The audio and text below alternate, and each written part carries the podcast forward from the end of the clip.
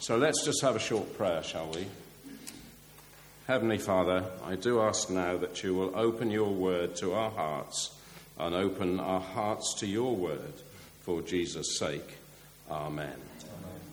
Amen. So we are looking at the fruits of the, or fruit of the Spirit, I should say, because uh, Stephen told us last week that uh, these different uh, headings, these different uh, facets uh, are all part of the fruit of the Spirit, not necessarily to look at them as different fruits. But tonight, anyway, um, we're going to look at kindness. That follows patience, and I wasn't sure what other ones you covered anyway.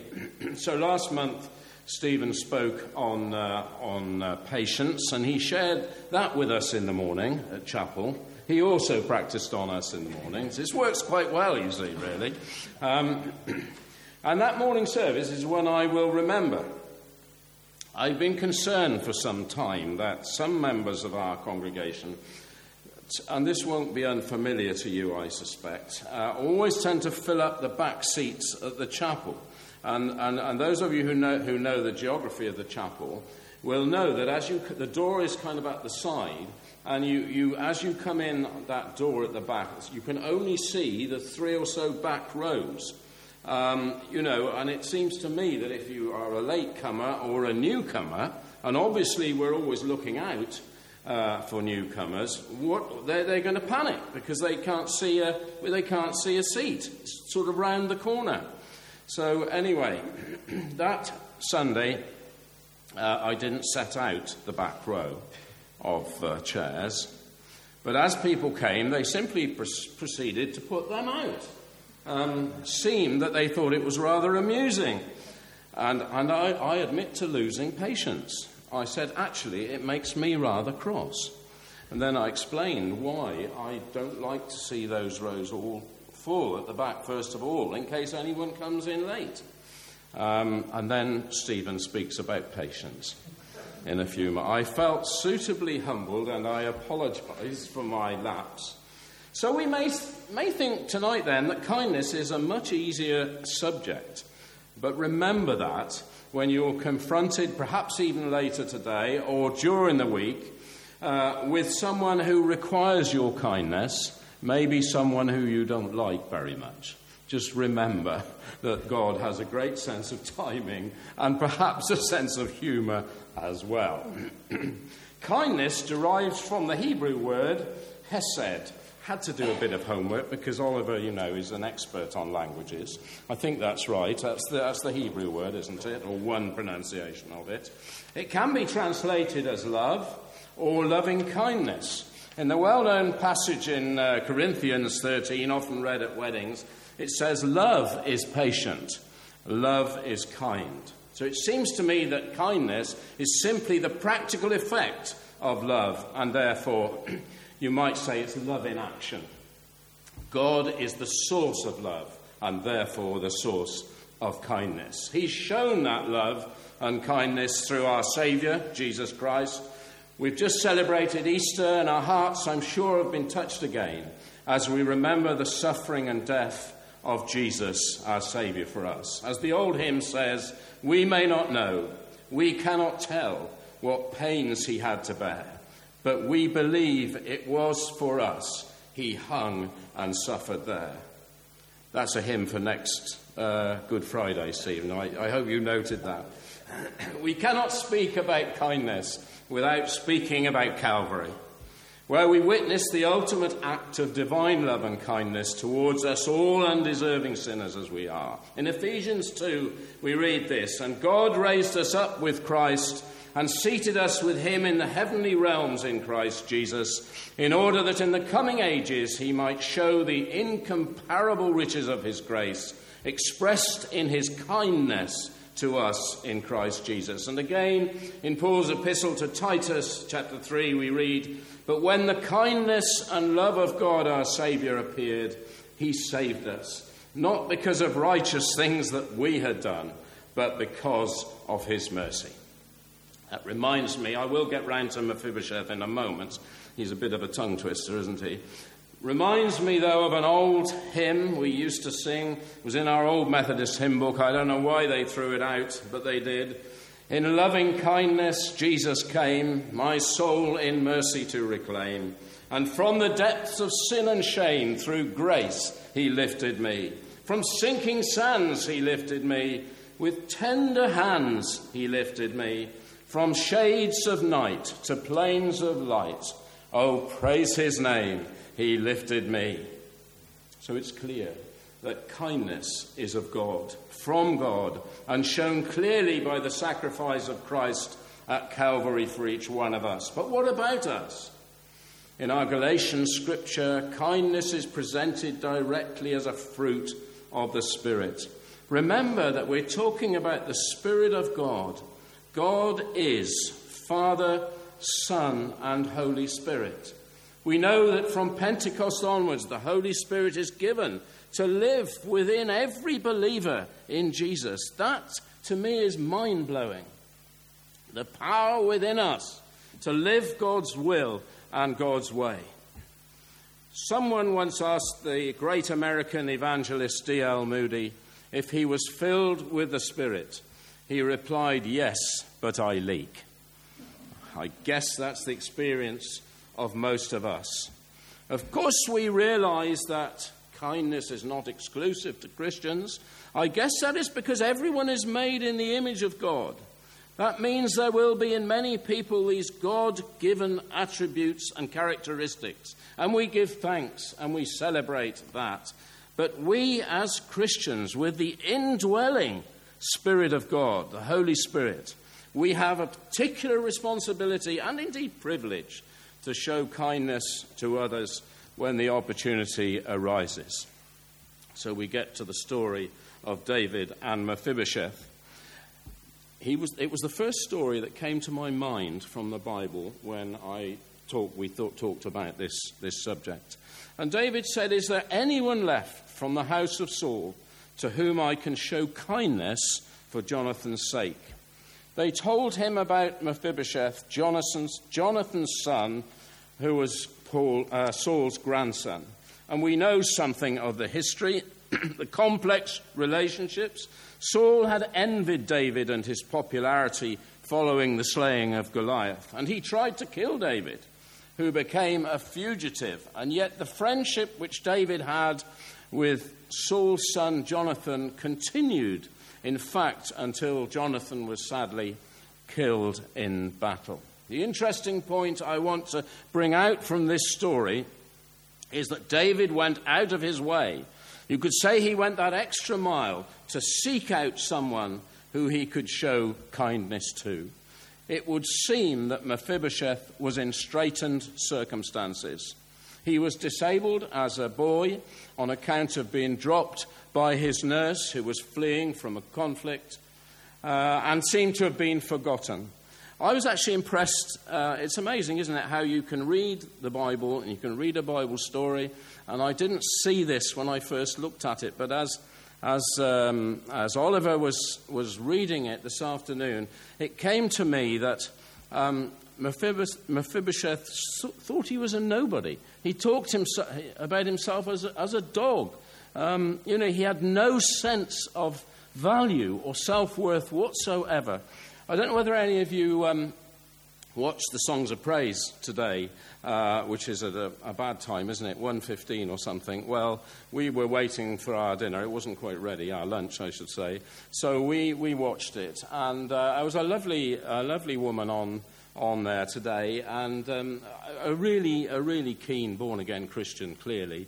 And she talked about the way that when Jesus came into her life, um, she, she, she uh, found a sense of self worth. Uh, she was a singer and a very good singer because they, they uh, recorded one of her, her worship songs. Um, and, and I thought that was really good because, you know, how otherwise do we find a sense of well being and a sense of self worth? Clearly, that's what Mephibosheth found in a renewed relationship with David, and that's what we will find in a real and true relationship with Jesus Christ.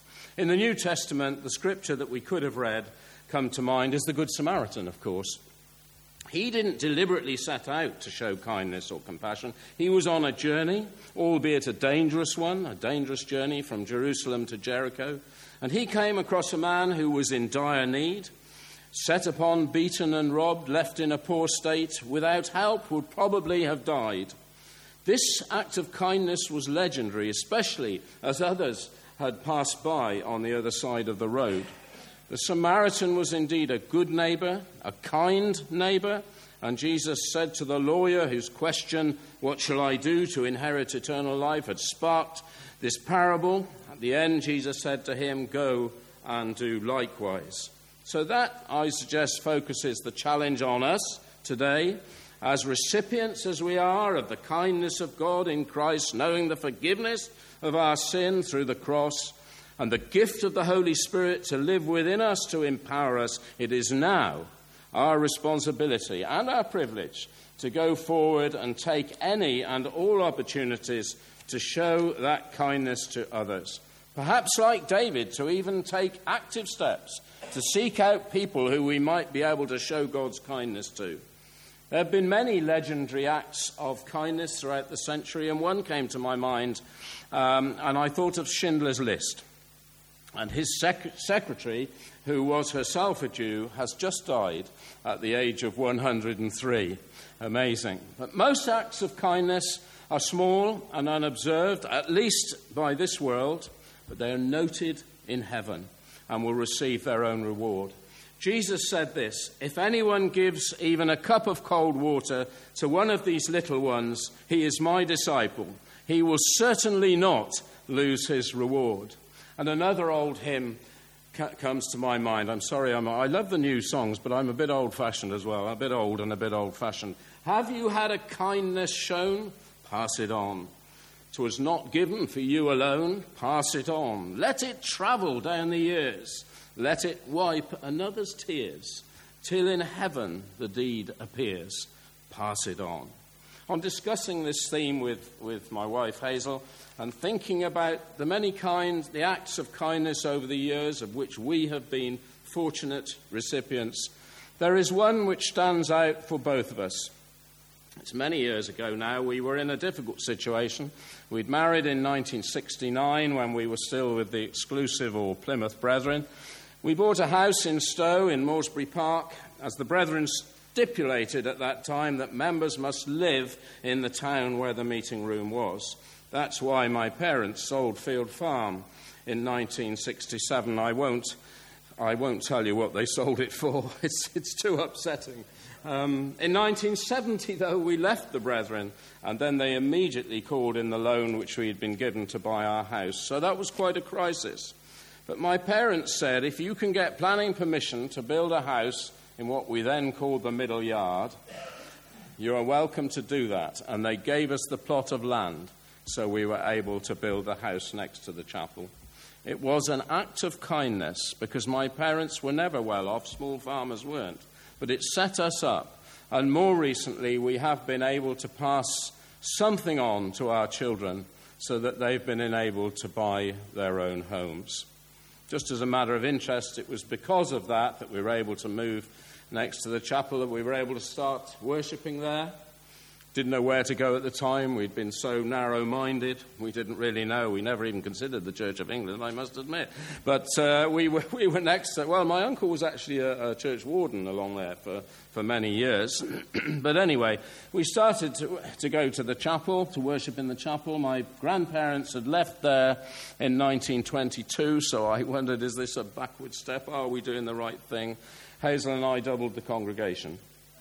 Uh, there was one service a fortnight and one jumble sale a quarter to pay for the assessment. Uh, I can't remember, it was two or three pounds or something like that. When our circuit was closed in 2020, we were one of only five chapels left open. There were 18 in 1973. And two of those are very small and may well have to close. Now, of course, we're part of the Witney Circuit, which calls itself the West Oxfordshire Circuit. they are all in Oxfordshire except for us. We're actually in Gloucestershire, so it's a bit of a misnomer, never mind. Seems to me, to get back to our theme of kindness, it's the opposite of cruelty. and we see far too much cruelty in the world today. I can't get out of my mind for long the cruelty of the Russian government and their army who are inflicting such terrible suffering upon the people in Ukraine at the moment. We can only hope and pray that soon this dreadful war, this uncalled for invasion, comes to an end. We must continue to keep praying and asking God for mercy on these people. Some of us are setting our phones 3 p.m. each day to stop, to stop and offer a prayer for Ukraine. I've just read a book called Borderlands, The History of Ukraine, and it, it, is, it is awful. Uh, really, it really is heartbreaking to read the history of that unhappy nation. They have rarely been independent. They were split between Poland in the west and Russia in the east for a number of years. The Aust- Austria Hungarian Empire was up there as well.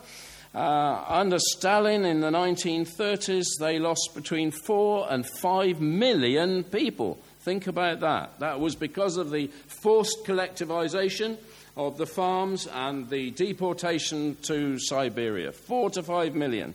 And not long after that, of course, uh, in the Second World War, uh, many, many Jews, hundreds of thousands of Jews, were slaughtered under Hitler.